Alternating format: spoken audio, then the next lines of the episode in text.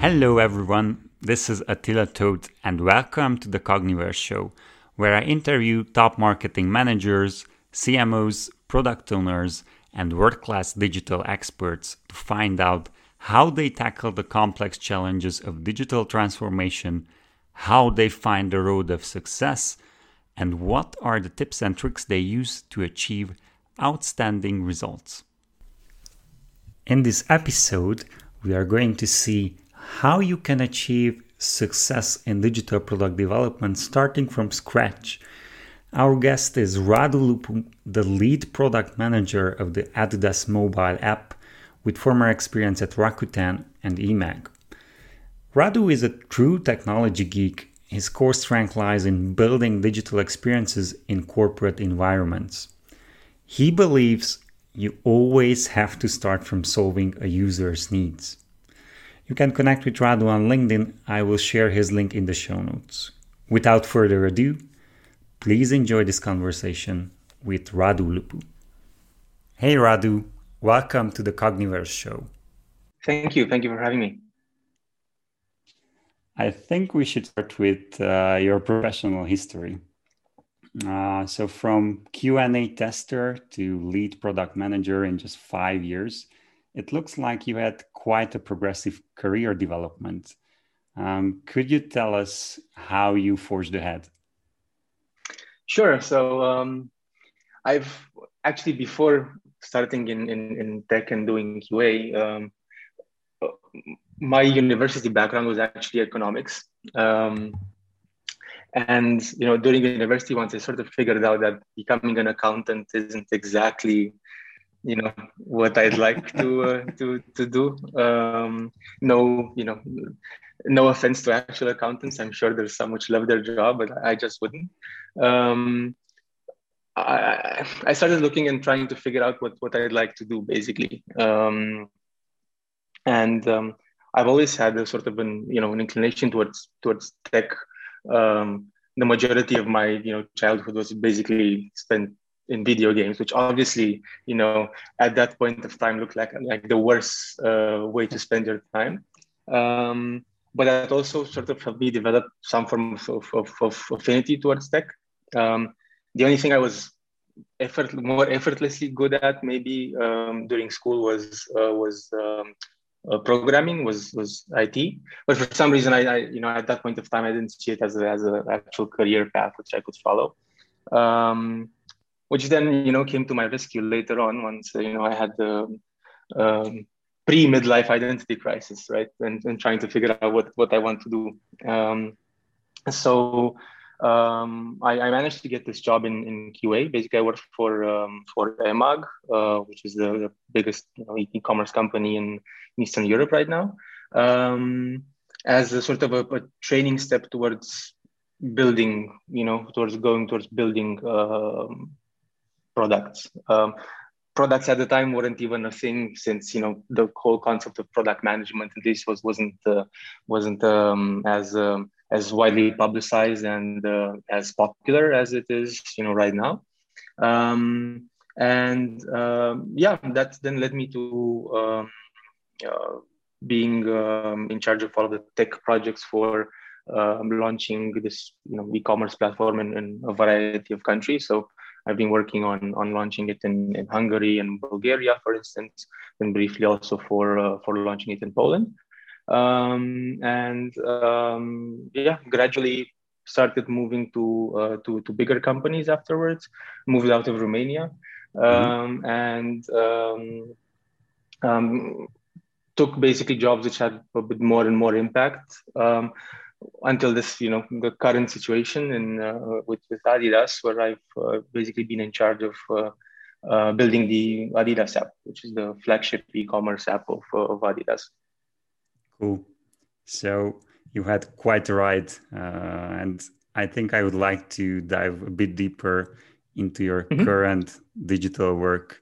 So let's start from the beginning. When did Adidas decide to make the first steps in digital uh, how did this Adidas app project start? What was the motivation behind? So uh, first off, when I when I joined, um, digital was already kind of starting off. Um, I think the, the Adidas has always sort of of, of, of had um, um, you know trying to to go into these uh, in, into this direction, but it wasn't mm-hmm. a concerted effort until maybe eight nine years ago um, when um, also direct to consumer you know as a business model um, has become in all retailers a, a much much bigger deal and uh, um, a very valuable avenue for growth. Um, so the reasoning behind you know going into into digital um, was mainly led by that by by achieving a direct sales channel to to your uh, to your customers um, and it started off with um, establishing uh, adidas's e-commerce site so this started off a long time ago and gradually got built up um, along the way um, um, you know arguably relatively late compared to to, to the the rest of the industry. Um, the the benefits of of a direct mobile app and a direct you know linkage to your consumer became much more prevalent and evident to uh, to to Adidas. Um, and um, the main selling point basically of having a, a native app is um, that you're much closer uh, to to your customers. You have a direct sort of uh, of um, of bridge, um, you know, since you're in their pocket. Um, push notifications are, are, are a big thing. Uh, the majority of traffic, anyways, moving towards towards mobile, and the uh, vast majority of mobile users prefer using apps rather than uh, than, than, websites. Um, so the um, overarching idea here was to to drive both uh, more mobile growth, but also ensure that you know we we switch from from the old way of viewing um, e-commerce in which you you think of every every user as a session which you need to convert as fast as you can yeah. to a longer term relationship in which um, you start looking at you know concepts like customer lifetime value and how to um, um, ensure that you you keep that connection with your customer you know there's obviously a lot of benefits then you know in terms of marketing spend uh, which then would go much lower than having to reacquire the same customer 300 times uh, and uh, um, um, you know overall achieving a, a, better cash flow with uh, with that recurring revenue mm-hmm. Uh, very interesting insights and i think as Adidas is a major brand, there's a topic that uh, I would like to pick your brain on because mm-hmm. uh, I think, and what you said, uh, it really proves that Adidas walks the talk when it comes to digital transformation. But from the outside, people might say, "Well, it's it's easy. You're Adidas." Mm. Um, however, based on my experience, I know that even established brands face quite challenges when it comes to digital. And mm-hmm. I would really like if you could share some setbacks and uh, basically also the dark side of, of digital, because uh, usually nobody talks about that. right. So, um, in any large corporation, as you duly noted, basically is um, you, you, you have um, a huge amount of stakeholders, a huge amount of, of uh, departments, a huge amount of uh, uh, you know differing opinions and different interpretations. Um, all of that is generally mitigated by having a strategy as a guardrail, but um, that can be easily interpreted in different ways. So um, let's say the, the the biggest challenge when when trying to establish a digital channel inside of such an organization is then ensuring you get you get both buy-in on on what you need to you know what you think as a product manager uh, your users want and your organization is good at doing versus what the rest of the organization would want to to to do and you know what what type of different uh, avenues or ideas they they might have. Um, so um, it, it becomes a, a, really delicate balancing act in a way um, in which you need to have a very clear idea of what you want to do and why you want to do it, um, and then have proof in order to, um, you know, get this sort of of, uh, of, of, balance in, in place. Um, it's then much easier to you know say no to certain things adapt other requests uh, and try to make I don't want to say everyone as happy as possible because that's obviously a, um, um, you know a, a, false premise which you'll never achieve. But um, you know, trying to um, to to keep that buy-in at a certain level, um, and uh, yeah, with uh, we we've had challenges basically with especially with the Adidas app when it comes to um, what the Adidas app translates as a um, from a product vision perspective to the overall uh, strategy of the company, um, which obviously you know got picked and torn apart in various ways by various uh, uh, various stakeholders. But um, um, as long as we we then came up with uh, a concrete idea of what we wanted to be, that we're clearly an e-commerce focused app and um, um, our user base clearly expects a certain set of uh, functionalities. Um, this is what they want, and this is how they interact with it. Um, then uh, you know that that is much easier. Um, if we did not have that, probably the Adidas app would look much much different today.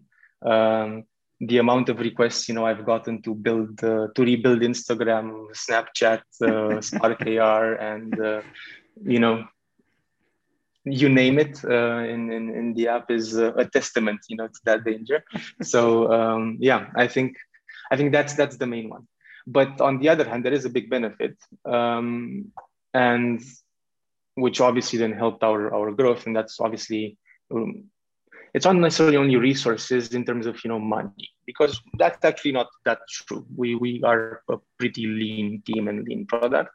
Um, the benefit is the brand basically right? Um, which obviously helps drive you know um, adoption quite uh, quite easily um, obviously if i had the same product in a, in, in a completely different you know smaller company let's say um, we wouldn't be looking at you know over 40 million users um, at after you know four years or so so um, that's that's a huge uh, a huge plus of it. Mm-hmm. It's it's a great insight, and I think you touched really well on uh, these potential conflicts that can come up in discussions because uh, many people have ideas and to keep that focus in in what in one direction uh, i think uh, that's a very hard job and requires a lot of juggling not in terms of mm-hmm. only technicalities but also in terms of communication uh, aligning with the right stakeholders and and keeping that keeping that vision and keeping that focus so yeah i, I fully agree and and also it helps uh, demystifying the common belief that uh, if you're a mature company digital will be a smooth transition uh, because not. definitely not. it's not definitely not. Uh, yeah. Now I want to learn more about probably your most efficient achievement. So you have been promoted to lead product manager position of the Adidas app in less than 12 months because you achieved the target KPI by 115%. So how did you do that? What tactics helped you to be that effective? Yeah, so um, what I I was speaking about before around around strategy as a guardrail, right, and, and achieving your yeah. Having a clear idea and a product vision. Um, once you have those as you know foundational pieces uh, in place, um, those can be a good avenue for um, fast iteration and, and, fast action on on uh, you know execution as well. So you have your north star you know where you want to go you have the, the you know equation which leads you to um, to whatever success metric you have let's say you know it's revenue uh, purely then you you have a clear indicator of what are the building blocks which drive towards that is it attaining more users is it increasing my conversion rate is it uh, increasing retention rate, and so on. Um, if you take those and those those building blocks are clear, um, you can then you know come up with specific um, um, features, or it's not only features actually. It's it's uh, this transcends just pure development. It also means getting more buy-in from you know um, growth uh, team which owns a you know a marketing budget then and, and, getting that. Um, it can mean convincing um, you know um, different uh, country managers to then launch this app in, in, in their country as well. Um, you know it's, it's it's all of those things. As long as you know what you need to achieve it's it's easy to come up with uh, you know with actions which which get you there. Um, now the second part of it is then being able to you know to action in in in, in a fast uh, in a fast pace. Um, and that's something i'm very proud of the team uh, because we're you know it's it's probably very a, very standard thing to say which you also maybe hear a lot but um, uh, we we do see ourselves as, as acting like a smaller startup um, in uh, in the Adidas uh, space. Basically, uh, how you achieve that is by having um, you know all of the the necessary tools and people in your own specific team, so that which help you achieve these things. Of course, it's never going to be hundred percent true. You're also going to have dependencies on a lot of other other teams, but trying to minimize that. Um, you know greatly increases decision making time and execution times afterwards. Um, so um, how we achieve basically a faster pace of, of delivery basically is um, that we don't have um, we, we don't view roles as um, uh, as locking you down to doing a very specific you know uh, thing in, in a team. Um, we sort of role is something we view, we, view as being fluid in a way.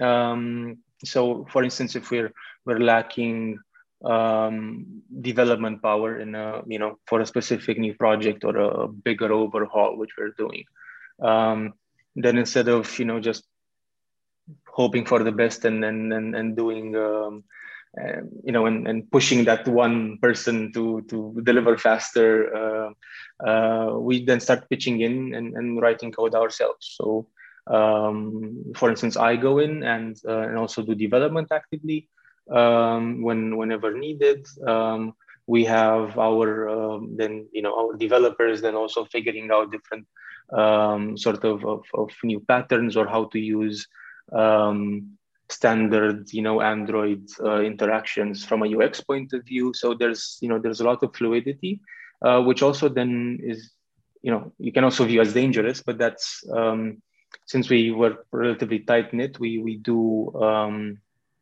um, ensure that you know we do follow a, a, a, common strategy and we do have a good uh, quality of our delivery there. So um, I think these are you know these these would be the the elements which which uh, helped us go you know very fast and still help us go relatively fast because we're, we're constantly going over uh, what what we what we either planned or was planned for us.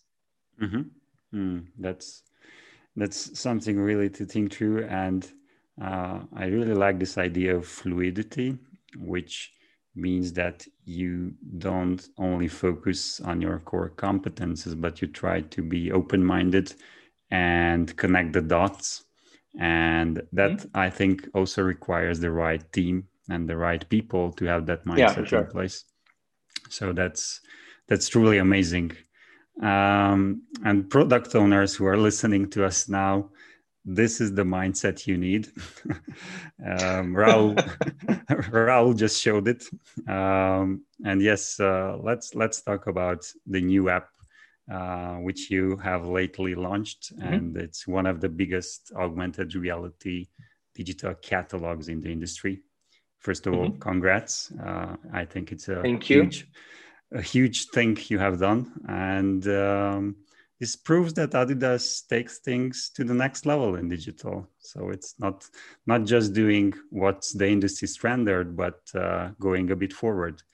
Um, could you share some ideas and how how this product development strategy uh, was created and how did you uh, started from being an e-commerce then to a mobile app and now to an augmented reality mobile app cool. So well actually augmented reality started as a sort of a, a pet project um, of mine I, which i started maybe more than two years ago. Um, basically the, the, the reason why we started this um, is, is to solve two things.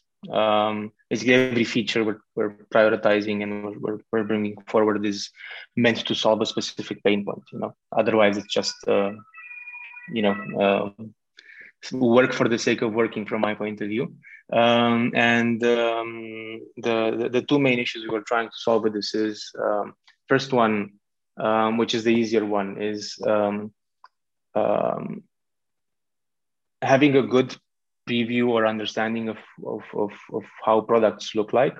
One of the biggest problems in, in uh, you know any fashion retailer is return rate. Return rates are, are generally huge, um, and those are due to um, you know on the one hand this issue of not not exactly the the physical product um, not really matching 100% what you see in a uh, in, in a picture you know?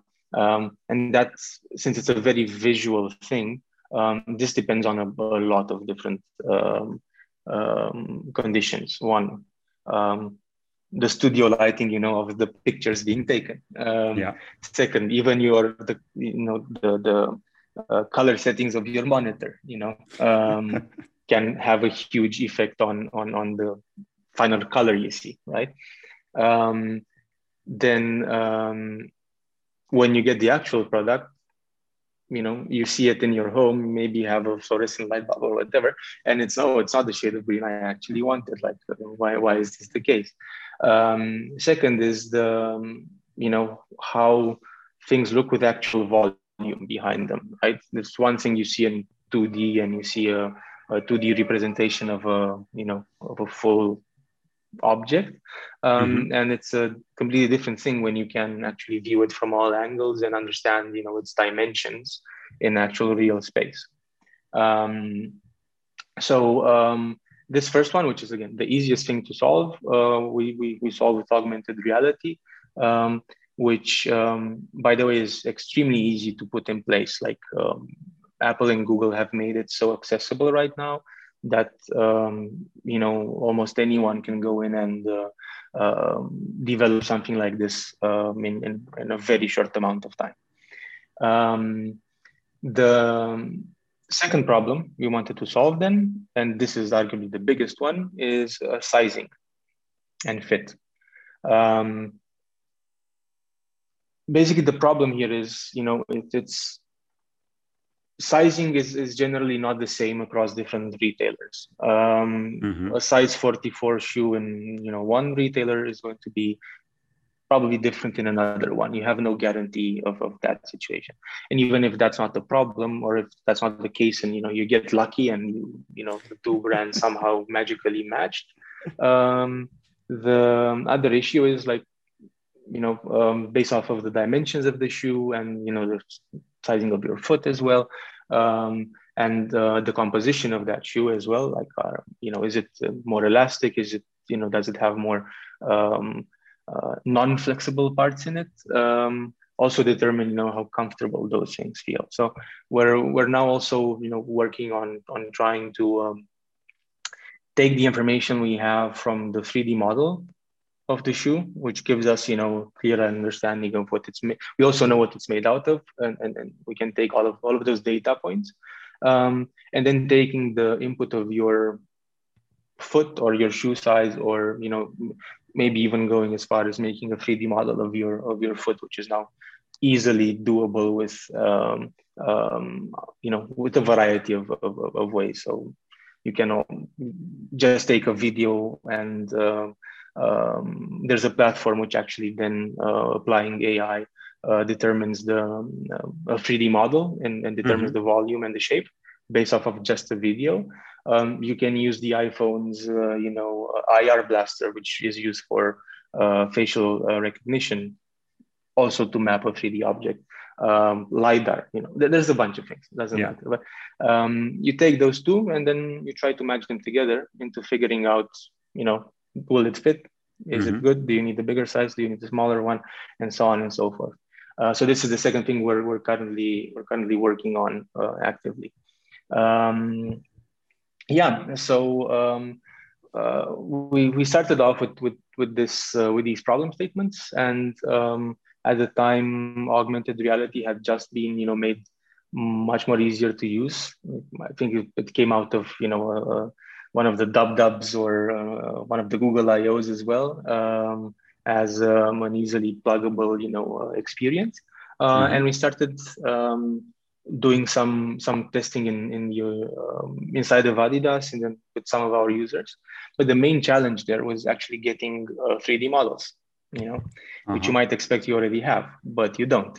Um, and um, um, uh, that's that was basically the majority of the work afterwards trying to you know partner up with with different parts of the organization to then um, have this as a um, you know broadly available feature set to to for all of the, the different you know types of, of shoes we might have.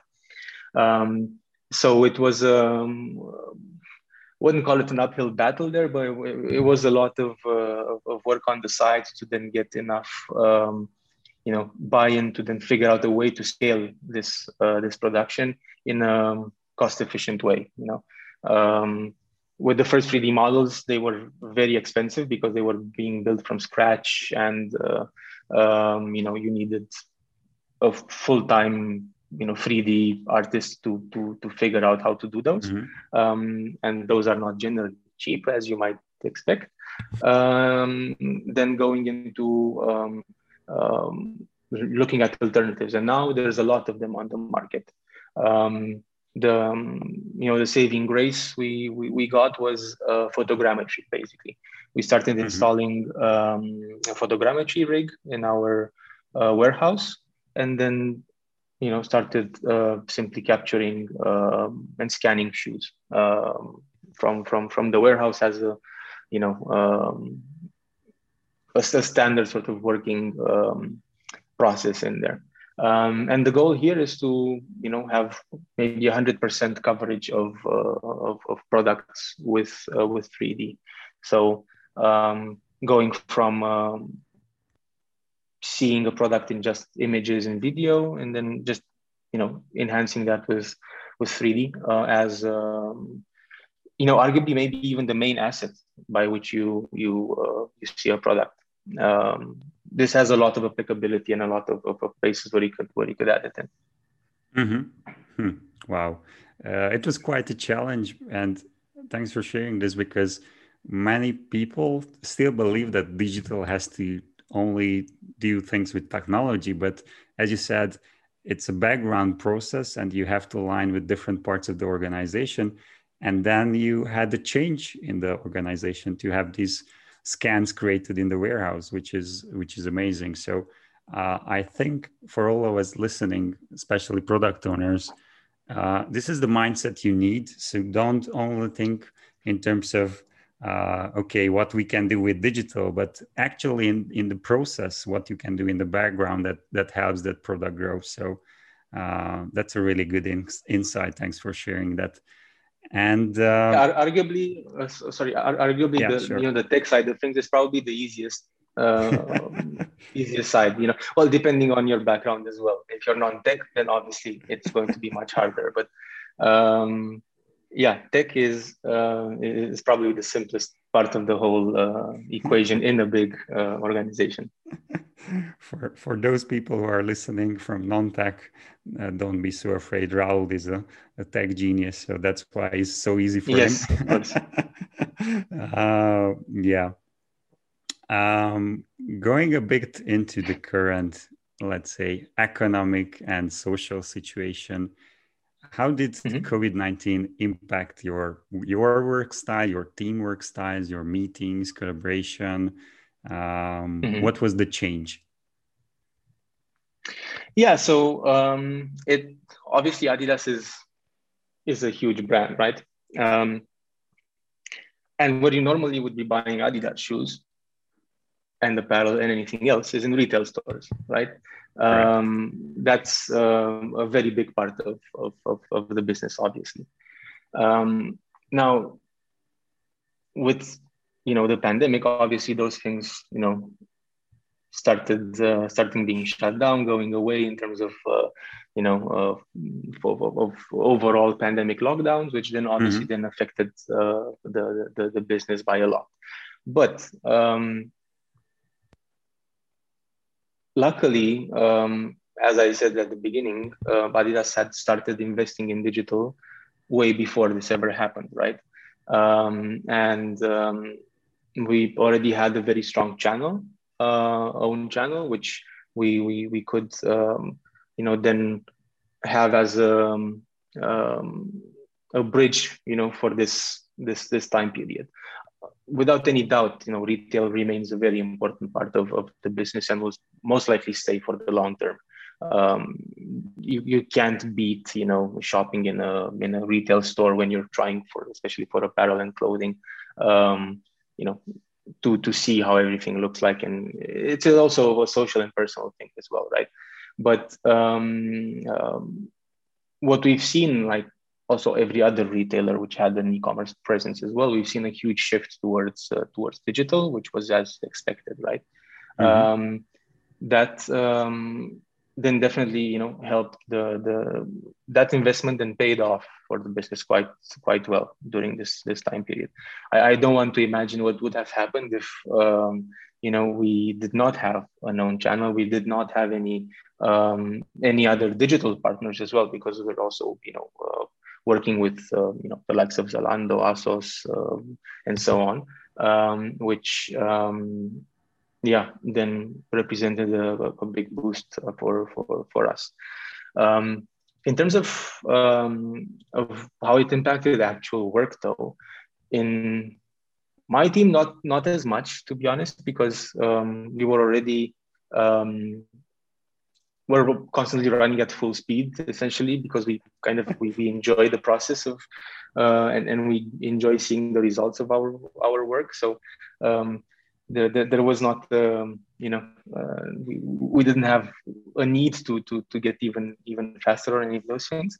But um, there was a definite you know shift in priorities. Um, you know you you had something like olympics you know which was a, a, a very big deal for us and we were um, preparing a lot of different experiences and um, uh, um, yeah feature sets for for that specific event which obviously never materialized at the end. Um, what uh, one of the the teams did do then is um, adapt some of the features we built for um, for for this experience into something which would then help in um, in this current situation. For instance managing queues in stores. Um, um, a lot of you know our customer base comes in to, uh, to, to pick up products with click and collect from our stores or when we have larger um, launches for very very popular shoes you end up with with also with relatively huge queues in front of it um, so in order to counteract that we adapted one of the features we had for uh, you know had, had built for this other um, situation into um, a way to manage queues in, in stores and basically have time slots uh, being uh, uh, bookable uh, in order to uh, you know to minimize the amount of people there at any amount at, at any given time, right? Um, mm-hmm. So there were some stories of adaptability there, um, and uh, um, which end of the day, you know, are, are, are used even now. Um, and um, yeah, I'm, I'm, also very proud of the team which which came up with this uh, in terms of uh, you know instead of um, looking at it as a as a lost um, uh, you know as wasting effort into something which mm-hmm. would never materialize at least you know until this year hopefully um, taking it and and then you know thinking outside the box and adapting to to change. So that also requires quite an agile mindset right? So to reuse what you have planned but put it in a different way on the market. Yeah exactly. But the, the, the whole the whole job is that basically. You it, even if you don't have a pandemic you know you you release features you iterate you figure out um, what the impact of these features um, is. Um, um, you look at your data, you look at your direct customer feedback as well, and then um, you adapt to to whatever you know the, the market dictates in a way, um, or your organization dictates depending mm-hmm. on the mm-hmm. direction you you're going. Um, so without being able to adapt and to you know to to be able to to come up with 100 different uh, plans um, and, and, and, directions um, you're not going to you know to to to make it i think. Mm-hmm. um, just one uh, curiosity here. You mentioned that you roll out the feature and then you analyze it. What's an average time frame um, you you do this? So mm-hmm. how much you wait till you decide okay we need to revise this feature or we need to uh, actually drop it and do something else? What's an average time frame to do that oh that, that, that highly depends on the feature and normally we, we look at it from day one um, and we actively monitor uh, you know customer feedback and, and trying to see if you know we missed the obvious thing um, you don't need 1000 data points for for a common sense uh, topic you know if, if mm-hmm. you then see a clear anecdote saying that you know this thing doesn't work as i expected it to or why can't i um, view something else or you know whatever uh, um, particular uh, uh, perspective you have in there you you should take it and analyze it and then figure out if you need to to to apply that and you don't need to wait a long time for it Mm-hmm. If um, though it's uh, you know um, something, so you either have direct feedback for for those points, or you you see it in in in some data with a sharp drop or increase uh, depending on on whatever you want to see or whatever the objective was or in other situations you have you know a gradual uh, evolution of, of, of the usage mm-hmm. of that feature um, mm-hmm. and that then requires obviously you know a long-term monitoring of of, um, um, of what that is um, and then adapting to it it's not also only adapting you know from a technical perspective but uh, for instance if you're delivering content in your feature um, it's maybe about changing the process in which we deliver that content and changing the the type of content we show because you know um, from a technical point of view you know you have an endlessly scrolling list. Great. Yeah. that's not something you need to necessarily change. But um, what am i showing in that list? How are people interacting with it? Do they expect to see it? Do they you know use it at all? Does it provide any value? Um, and that's something you would then you know see longer term by by monitoring. So i don't think there's a you know three months is the standard should be using for every feature. I think it it uh, it highly depends and i think you should be looking at your product you know constantly and uh, um, yeah adapting whenever uh, a red flag appears or whenever um, a, a, very good idea pops up in, in, in feedback which you uh, simply didn't think of mm-hmm. Mm-hmm. and as we as we discuss this uh, i think we should touch on a topic um, which which i saw and i, I still uh, see in many brands uh, doing this. So, be it they have a very well defined strategy, uh, and then they mm-hmm. want to really stick to that strategy and they fail because they don't adapt, as you said, mm-hmm. or uh, quite the other opposite. So, some people confuse agility with ad hoc decision making. So thinking strategy is not important. The North Star, as you said, is not so important. And then, mm-hmm. okay, this is the feedback we do. It comes another feedback and we do that. So what's a good balance uh, to tackle that? Because it's clearly you, you mastered it, that skill pretty well. Yeah, well, uh, I've, i have come from um, I've had experiences with both extremes, and like every anything in life, you then figure out that the balance is the, the way to go. But um, essentially, I, I think strategy and and having a clear vision on, on on a company level is is key to driving all of the other initiatives that you have, be it you know products or new product lines, whatever they may be. that needs to be clearly communicated and understood um, otherwise you have a bunch of different stray cats you know running around trying to um, to, to to get their pound of flesh uh, through different means which um, you know end up the you know the the the, the sum of, of the parts becomes less than the you know than, than the individual mm-hmm. so um it's it's important to to have that you know rallying uh, cry or or you know that foundation on which to to build up um, your your organization. Um, then when it comes to the, the tricky part is in translating that broader strategy into uh, you know what each team is in charge of doing and how they go about uh, helping you know towards um, making that strategy successful and uh, um, uh, you know following it uh, following it through.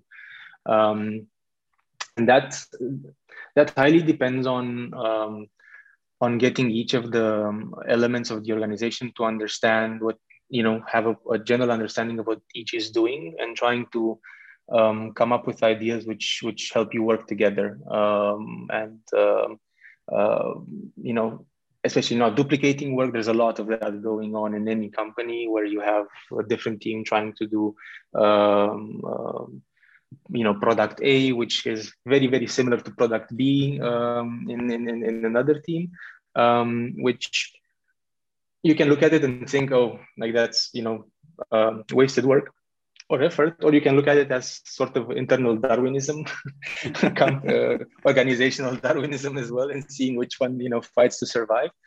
Um, but um, that's that's a very hard thing to to master. Um, I think in, in, in getting all of these departments aligned, and that's something which I I honestly don't have a you know a, a solution for. Uh, it's something I've been thinking about as well, but um, I haven't seen anyone come up with a um, a foolproof solution to that to that working you know mm-hmm. you can hammer in the strategy as much as you want but at the same time all of us you know are individuals and everyone interprets things in, in their own way. Um, um, it's it's a matter of then course correction basically. And that mm-hmm. that becomes i think a full-time job. On the other hand on the things which you can impact is you know uh, driving that sort of mindset in your own organization or team and trying to um, you know think of ways in which in which you can achieve these synergies with with other departments uh, and this AR example is, is, is, a very good one in which um, we couldn't have set up everything ourselves. We needed uh-huh. buy-in from different uh, different stakeholders from different uh, uh, parts of the company, which you needed to then convince that this is you know the way to go and it's worth doing. Um, which obviously was not you know an, an, easy thing. The same with the Adidas app as well not everyone was convinced and not mm-hmm. everyone wanted exact this exact uh, you know way of of, um, of, of presenting it to to to the wider audience. Mm-hmm. um, so let's say once you have that strategy set up and once you have this this clear idea um, it's about defining you know what what's the success metric for each? Like why why why, why am i doing things? What what am i trying to achieve and how do i measure it you know? Just broadly defining product success or company success is not really enough because that again gets interpreted very broadly by anyone who's who's listening right um, you need to have a clear idea of where you want to go you also need to be very careful about um, what you set as as those kpis and how you measure them because you i think the most dangerous thing you can do in a data driven organization let's say is looking at the wrong data uh, mm-hmm. looking at the wrong indicators focusing maybe on vanity metrics, like focusing on my number of installs, but not focusing on uh, my retention rate. You know, um, uh, it's, it's it's important to find a good a good balance there and and fully understand what are the trade offs of looking at one uh, KPI versus another, um, and you know how to construct that equation of success with with all of those things in mind and and being able to monitor them. Um, mm-hmm and then it's all translating you know those uh, those objectives into into actual actions um, which yeah um, help help achieve that. But it, it's easy to say uh, much much harder to do. And it's uh, it's a very generic description you know of the process but it highly depends on um, a lot of factors. It depends on your organization on your culture on your team, on your product, on your user base, especially. Um, you know, it's um, it's it's it's it's hard to come up with, but once you do, um, uh, it's uh, much smoother sailing than than without it. I can uh-huh. I can tell you from experience that definitely is. It's uh, it's much easier. Great insights. Thanks for sharing. Just to sum it up for our listeners, so uh, agility doesn't mean you don't have a strategy. So first, you need a strategy and a north star. Uh, but the strategy doesn't mean that you have to be rigid. Uh, so you have to be agile to get feedback. But agility doesn't mean you have to do things on an ad hoc basis. So you have to have clearly defined KPIs that you can uh, also measure and understand and have the right KPIs. So just to sum it up, I think I think that's the core, uh, and I really love how how you build this up. Um, and as we are talking about uh, product development, uh, mm-hmm. I, I, get a lot of questions. Okay, what are the roles and responsibilities? And there are three roles that people tend to confuse. So so let's clarify these. So there's the project manager, the product owner, and the product manager. Uh, Radu, could you share what are the differences between these roles? So, um, yeah, basically, I actually started off doing project management initially. Uh, there, there are similarities between a project manager, but very few, honestly, uh, between that and, and, and the product manager. Product owner and manager, to my understanding, are exactly the same thing. It's just different, uh, you know, companies naming them in different ways. Um, and also, the product manager role highly uh, is, is highly different in, in each individual company. Um, the nature of the role itself is very is very fuzzy in a way. You know, the broad description of it is um, if your product was a company, you're the CEO of the product. Now, what does that exactly mean? Um, up to up to personal interpretation again. Um, what um, what I can definitely say that um, you know product manager is specifically is um, a wearer of you know many hats you need to you're sort of a jack of all trades on on the one mm-hmm. hand um, understanding all of the different uh, aspects of your product going from you know marketing to tech to um, ux to ui to um, pure business um, to user research and so on understanding all of those facets in order to you know be able to to to make decisions and to um, yeah help grow or, or make your product successful. Um, on uh, on the other hand, um, the importance of each of these you know sets of of uh, all of these disciplines, let's say, um, is different depending on the, the the the stage in your product life cycle. For instance, in the growth phase, it's much more important to be you know uh, growth savvy, marketing savvy, and then and then figure out ways to um, to to push your user base into you know that critical uh, uh, number, which which then you know snowballs into into into future growth. Mm-hmm. Um, when you're in you know more of a maturity phase, it's much more important to have a balance of all of these and figure out um, how to uh, first of all, you know, keep your product interesting, and that implies a lot of user research and, and looking at your data and analytics, um, and um, you know, then defining the technical solutions uh, and so on. Um, so that that would be um, um, one aspect of, of product management. Um, the other one, which is um, extremely important, is that you're basically a nexus of inputs, which you then need to uh, balance out and come up with the best possible solution for all parties. And by that I mean you you have many important stakeholders. The most important stakeholder you have are your users. Basically, that's the that that's the main input source you should have for your for your decisions. Um, but they present one side of the of the story. You know, um, that story then needs to be matched with uh, what your organization you know strategy is and um, what your you know the the company's core competencies are, and then where it can be successful. Um, so you need to take that input, the other input, and match it together into something which, uh, into an idea which which achieves both goals and uh, you know creates the best possible uh, intersection of, of those two needs.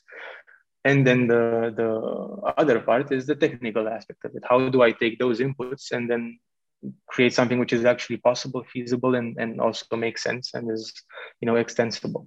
Um, so um, i think that's that's the the the, um, the the other aspect of product management which is also a fuzzy definition but uh, essentially um, um, you know drives the overall vision with all of these all of these inputs. If you ignore any one of them you're then bound to fail um, in, in uh, with your product because if you ignore your users you're not going to build what they want. If you only take what your company wants then you're going to build you know um, a frankenstein of different things which uh, which will not necessarily mesh with your market mm-hmm. um, that's uh, th- those would be the, the, the two aspects of it um, then additionally um, also depending on the on the company but uh, the standard situation with product management is that you're uh, you're leading your product team without directly leading your product team you know so you're not uh, having direct reports um, or uh, you're, you're not directly managing uh, people the people which you work with.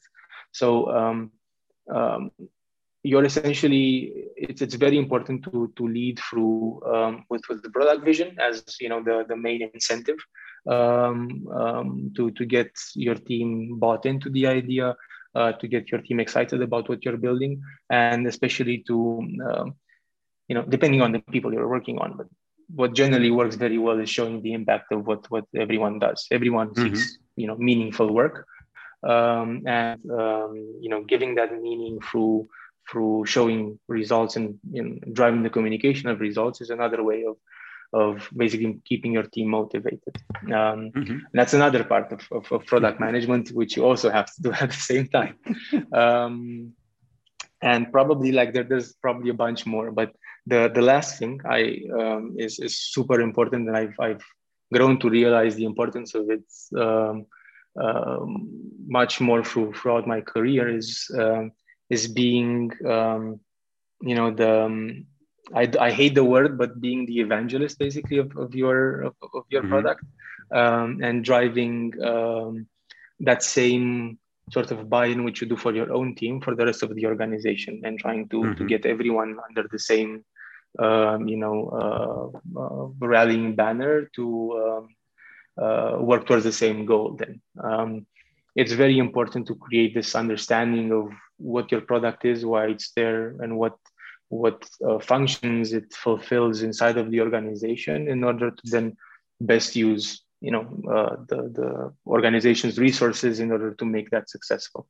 Um, it's it's key towards getting you know the majority of the growth which we've had uh, without without full buy-in even though we could have developed our own app you know um, in, in, in a complete vacuum um, we would have had a very tough time uh, you know getting all of the different great types of content we have in, in launching in, in all of the markets we, we, have launched. Um, and most especially in getting all of the feedback and inputs from uh, the parts of the organization which know their specific user base best. You know, um, if you have uh, your stakeholders over in Japan, which have a um, um intimate knowledge of their own market and what their own um, customers want and need, then um, that's something which uh, which you, you know which should then transfer to you. And you can only achieve that by one them understanding what type of feedback is actually valuable. If someone you know really wants to integrate uh, you know to to to create um, tinder in the in, a, in e-commerce then maybe they'll understand that this is not what the role we fulfill and that's not valuable feedback. So um, understanding what uh, what what type of feedback is good, um, and uh, lastly, knowing how to use these tools. So we, have built a, a, global app which is in the hands of uh, um, uh, you know. I, I don't even know the number, but I, am I'm, I'm even scared to know the, the amount of of, of uh, of employees inside the Adidas, which then have a direct impact on on how the app is perceived, used, and um, uh, and and how successful it is. And it's important for all of those you know members to know um, how to use it properly, what its uh, strengths are, what you know its weaknesses are, and to uh, plan with uh, with those accordingly. Mm-hmm. Wow, that was a very complex walkthrough, uh, and I think you already uh, described that basically the product owner is the key responsible for growth. So basically yes yeah if, if um, even if you don't control it um, even if you don't have a direct uh, control over over the growth of like i don't have um, my marketing budget under my you know under uh, under my my red button which i can push whenever i need more more traffic it's um, it's uh, our responsibility then to ensure that we get that from the the, the organization. Um, mm-hmm. You're ultimately responsible for the success or failure of your of your product. If it's misunderstood, your fault. You needed to do a better job in in, in, in doing that. If it's not you know bought into and you don't have the support you need, also your fault because you didn't adapt to you know what what was uh, what was needed uh, from a organizational perspective or uh-huh. Uh-huh. so on. Uh you said two interesting things here uh, success and failure. How do you define these? So what what you consider a success and what what you consider a setback? Um, so i think the, the the nature of the job itself is is again besides all of this the, the, the things i talked about before it's about iteration and and adaptability.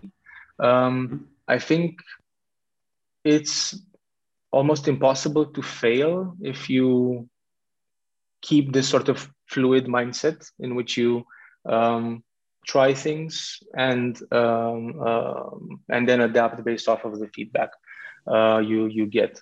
You can can build anything and make it successful if you if you listen to what's happening and, and don't just throw something out there and then hope for the best. So you always need to monitor and to um, to, to, to change your course depending on, uh, on the feedback you get.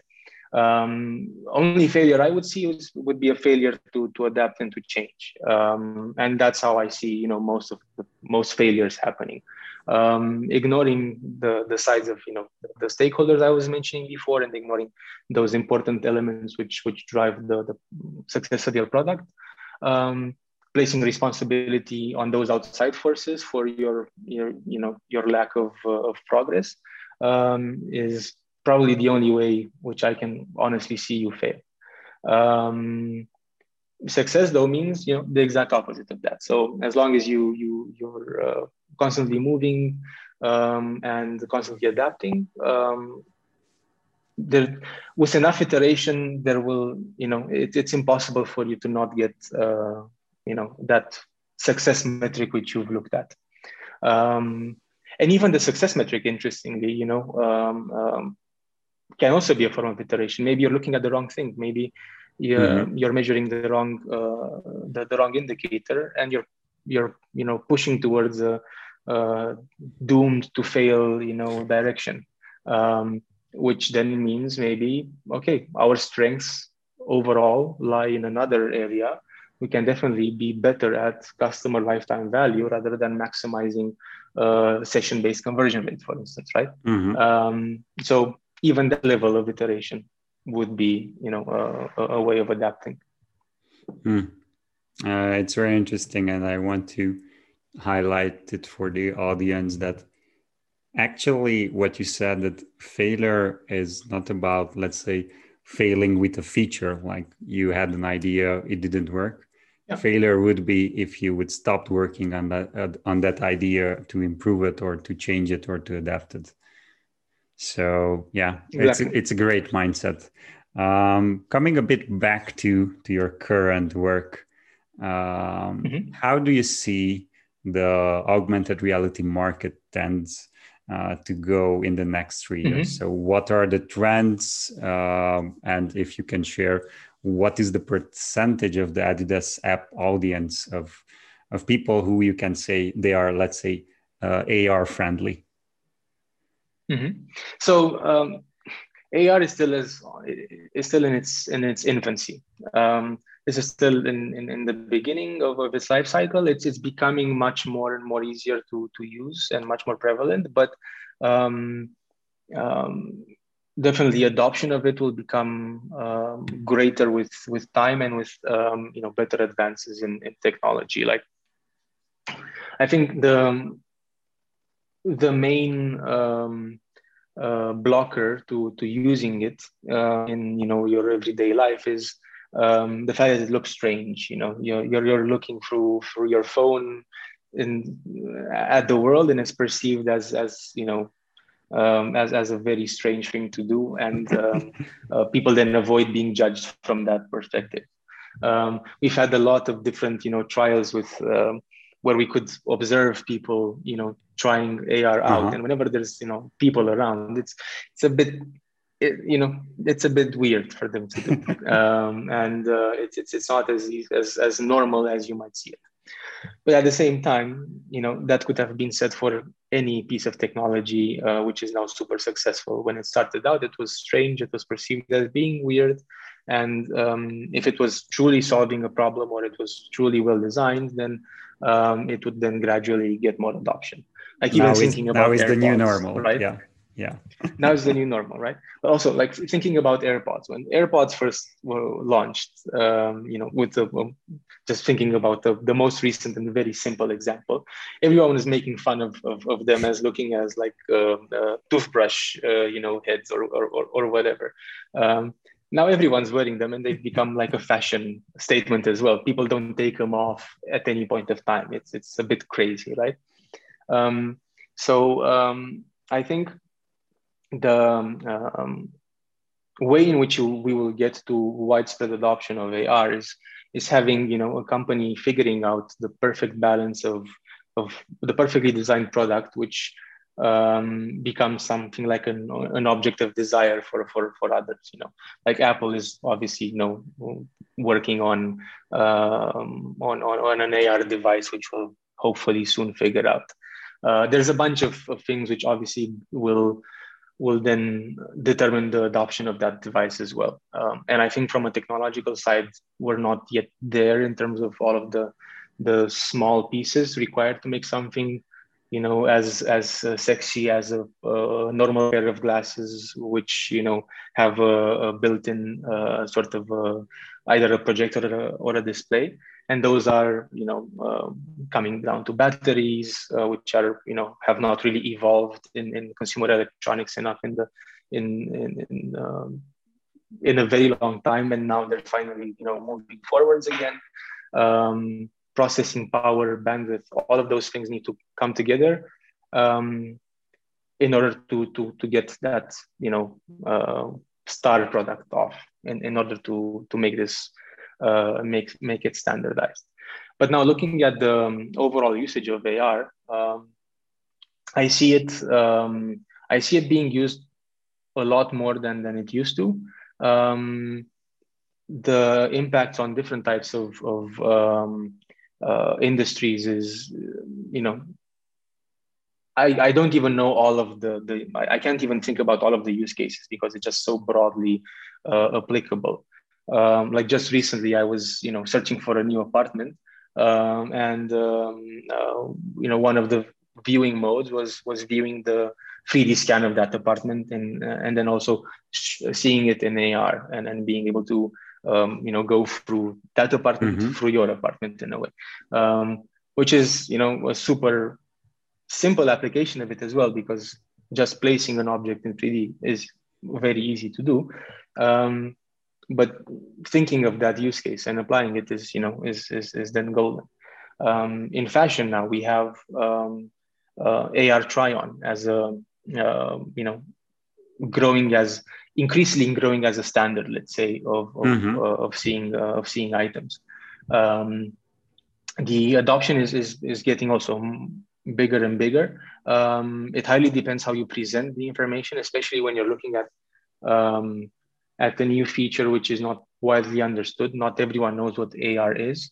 You sometimes need to, uh, and we've done a couple of tests with this as well. You, you you need to clearly show what they're going to get out of it in order for it to be a compelling use case. Um, just saying try the shoe on will be like, you know, people won't really get it and will maybe even ignore it.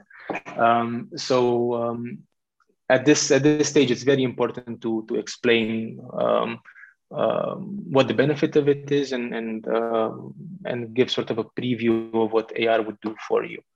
Um, in in the near future, like we're um, you know, you also have things like um, full body tracking. So using AR together with um, with artificial intelligence with machine learning um, is uh, unlocking a lot of different avenues, uh, a lot of different uh, uh potential features.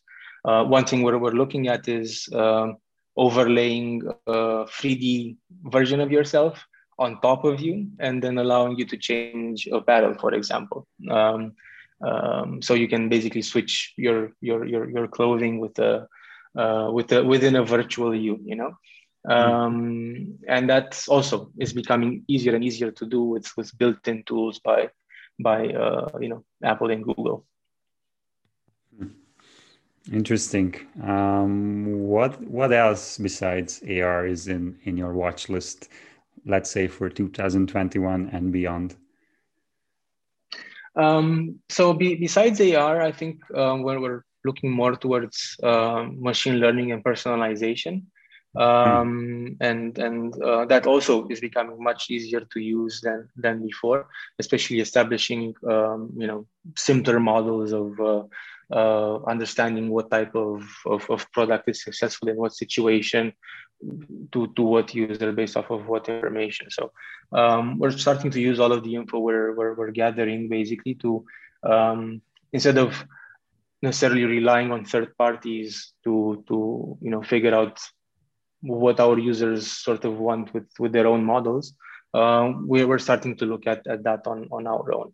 Um, but that's very early days and um, the actual you know effort required to to move into this direction is is uh, is relatively big um, to um, to to do it in a consistent and uh, uh, successful way for for the future. So um, you need normally you would need a fully you know dedicated team to to to build such a uh, you know such models and to constantly tweak them. They're they're their own product in and of, of themselves. Mm-hmm. so your, your own machine learning model is something you you would be constantly tweaking and um, and adding more data points to uh, figuring out how its accuracy grows. And um, um, even though you, you can achieve some form of self completely you know self-learning model with you know deep learning or whatever that we're pretty far away from from from being able to do that uh, consistently in uh, you know non highly technical uh, companies. Um, but uh, these these would be the two the, the two key points which which we're looking at in terms of of completely new technologies basically yeah. Mm-hmm. thanks for sharing. And uh, because a significant share of our listeners are key decision makers. I would like to get your thoughts on how would you advise key stakeholders to think of digital products uh, in general? Yeah, so I, I, I would I would um, I make them think of them as basically tools which they can use to be successful in, in with their own strategy. So thinking of um, um, you know the Adidas app as as a, um, uh, an avenue for growth and of uh, um, a tool which you can use to to achieve whatever objective you you, you have set up. Um, it's it's it's something which you should you know it's it's a but also it's a living and breathing tool at the same time which you need to kind of be be careful with with with using and understanding its its its uh, um, its its limitations so uh, understanding that you know you wouldn't be using a hammer for you know building a for, for painting a painting for instance. Mm-hmm. the same would would would apply to uh, to a product. Um, i think that's that's the also the way we're communicating it internally and that's what we've seen you know as as being success. Otherwise um, if a product is viewed as its own thing in its own silo with its own rule set, which um, and, and, access to it is cut off, then um, you're, you're losing that momentum which you can build within, within your, your organization. You know, so um, and you're always going to have people who want to have something to do with your product, who, who will want to be able to use it in one form or way. Um, mm-hmm. And it's better to to get those people bought into the proper way of doing it, um, rather than leaving room for interpretation and then um, you know having uphill battles in, in terms of, of of what the of stabilizing the strategy of your product. Mm-hmm. So basically, what you say is that uh, when somebody decides to uh, start a digital product development, then it should take it not as a separate idea besides the core business, but something that works inside the organi- organization mm-hmm. and mm-hmm. it's uh, kind of like using the synergies of the organization at least in the first phase until uh, it's mature enough to to grow uh, by itself. Uh, is that is that what you want to point out here? Even even even after you, you reach maturity, you always will like again. This I'm talking from my experience, which probably you know obviously does not apply to every situation, but um, you always need your organization to be there and to support um, because um, um even though you're building this tech product it, it needs to it needs to be used and it needs to to be you know kept up to date with whatever type of information you might be forwarding you might be showing to to customers. So for that you always need uh, need these synergies in place arguably even more down the line than in the beginning um, mm-hmm. so yes it's it's it's definitely about um, connecting the product to the overall organization and ensuring um, its its proper use. Mm-hmm. I, I loved how you said it before not to live in a vacuum and not to build in the vacuum. uh, I think that's yeah. a great way to think about product development. Good. Um, as we're getting closer to end of this episode, um, mm-hmm. I want to tackle a more, uh, let's say, it visionary question. Um, so, if you'd be able to travel ahead 10 years in the future, what would you see? What would you be doing? How would the future look like? That's that. That's a tough question, but at the same time, I'm. I have I have a few visions of the future which I'm excited about, but uh, the one which I've been, you know, um, we've been also talking about here is um, you know the the impact of of augmented reality as well as uh, virtual reality on on the world.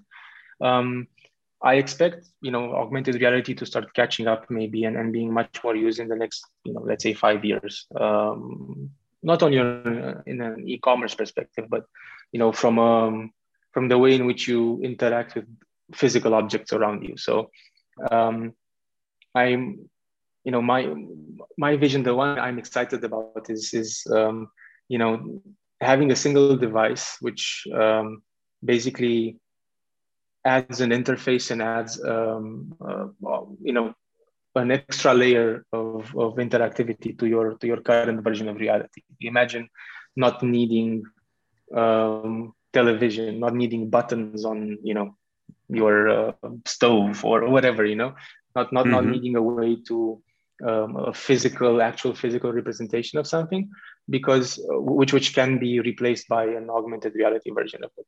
Imagine having hand tracking already built into whatever augmented reality device you might have. Um, you'd be able to interact with anything in the world then um, with this augmented reality layer. Um, think of um, you know uh, besides this you know what we've been talking about from, from e-commerce before think of the, the the case in which you'd no longer need to be able you'd no longer need to go to to an office in order to um, to meet your coworkers you know you just plug into your home office and you're standing near you know uh, whomever you normally sit to next to to in, mm-hmm. at your desk um, right there beside you um, which you know, by achieving that, um, you'd then also no longer need um, um, the same amount of office buildings. You wouldn't need the same amount of infrastructure to support, you know, this mass movement of cars between point A and point B from nine to five, right? Um, that this sort of, of, of, development could then impact the entire, you know, landscape in, uh, of, of, of your life. Um, so I definitely see me working at least, you know, either not necessarily as a full time job, but definitely uh, building more experiences in in AR, which um, which would go towards this uh, this goal, and at least to be ready for when this actually does happen and it is, uh, uh you know, uh, much more adopted in the in the market. Hmm.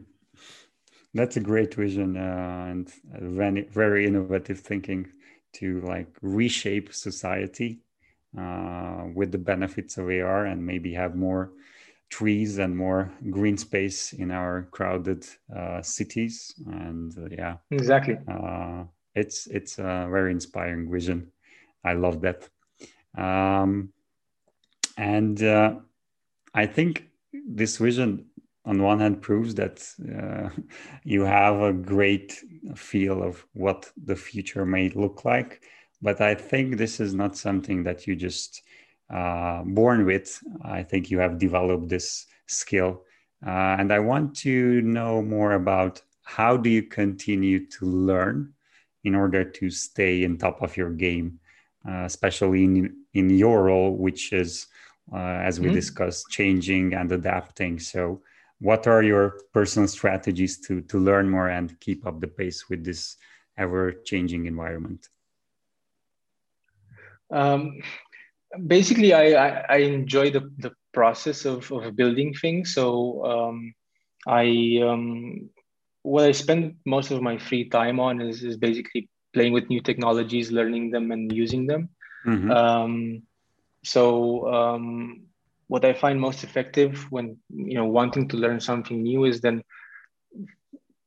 um, setting an objective for for yourself. Either I want to build this type of app which does X, Y, Z, um, or creating this sort of experience. Um, you know. Uh, or or or um, estimating what the price of uh, Tesla shares will be in the next uh, six years based off of uh, of, uh, of um, um, stock market data and uh, then trying to learn this you know the technology which you want to apply to then solve that that specific problem so um, i enjoy doing that because i enjoy the result of, of, of these things then. So it's it's kind of um, i don't see it as a you know as a chore or as something i'm forced to do to keep up to date but i, I enjoy doing it uh, for this you know for the for the end result. Um, that then translates to you know any other objective you might you might set for yourself uh, i i think. Um, now for instance i'm building uh, i'm learning flutter which is a new sort of, uh, of, framework to build uh, native apps um, and i'm building my own a known app which just came out out of out of a, a discussion with my wife, for example, um, because you know why not? Um, and now I'm actually quite obsessed with, with that. So after uh, after after the workday ends, I'll, uh, I'll, I'll jump back into uh, to figure out that last piece, which which doesn't quite fit um, yet. Cool. When when will be up in the app store? I don't know. Honestly, I, honestly, I, I've changed the design of it three times already. Like I started off with, I, I, I tried to go full typography based design, which sounds very sexy, but when you try to apply it and you have no real you know skill in, in, in choosing font types you quickly realize it's doomed then i, I started doing crazier gradient based uh, interactive designs which you know sounded also very cool which I also then killed. And now I'm honestly back to very standard app store style design, um, which looks the best, and I'm very happy with it. So hopefully I won't change it again. And after that, I'm I'm you know 90% done with it. Honestly, I'm just I just keep wanting to tweak it. Uh huh. Sounds cool. Please share your link once it's live. I'm I'm really curious about it. Sure thing. Good. Um, yeah, it's great, great background strategy, and I love how you have even these KPIs for learning. I think that's very efficient way to to learn, not just to spend time on different topics, but to have actual goals. Uh, so everybody is listening to this. This is a very straightforward way to to keep learning in a very changing environment. So um, as we as we are reaching our last topic, uh, I always like to conclude with one simple question. If you had just one advice for people who want to create digital products, what would that be? I think there's a bunch of different things I would I would I would say, but the if if there's if there's a key one, um, it's always starting from solving a user need. You whenever you you you devise a product, whenever you devise a new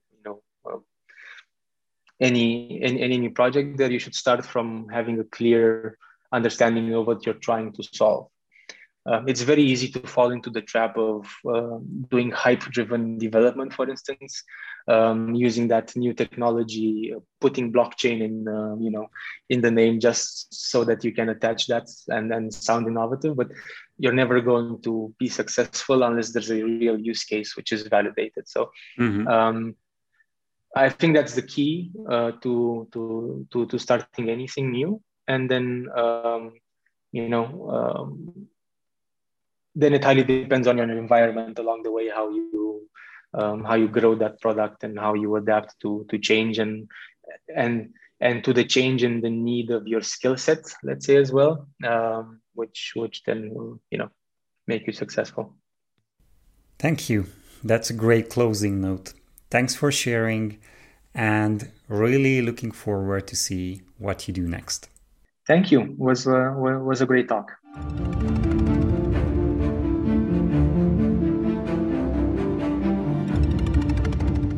If you want to read more on similar topics, please subscribe at think.cognitivecreators.com to the Cogniverse blog, where I share relevant insights on creating real business value through digital, how artificial intelligence can assist digital growth, and how business transformations are carried out through revolutionary digital technology. These are all real life examples learnings, and insights that matter and can make a difference in your journey towards digital. With that said, I hope you enjoyed this episode and keep being persistent on your digital activities. Until next time, bye bye.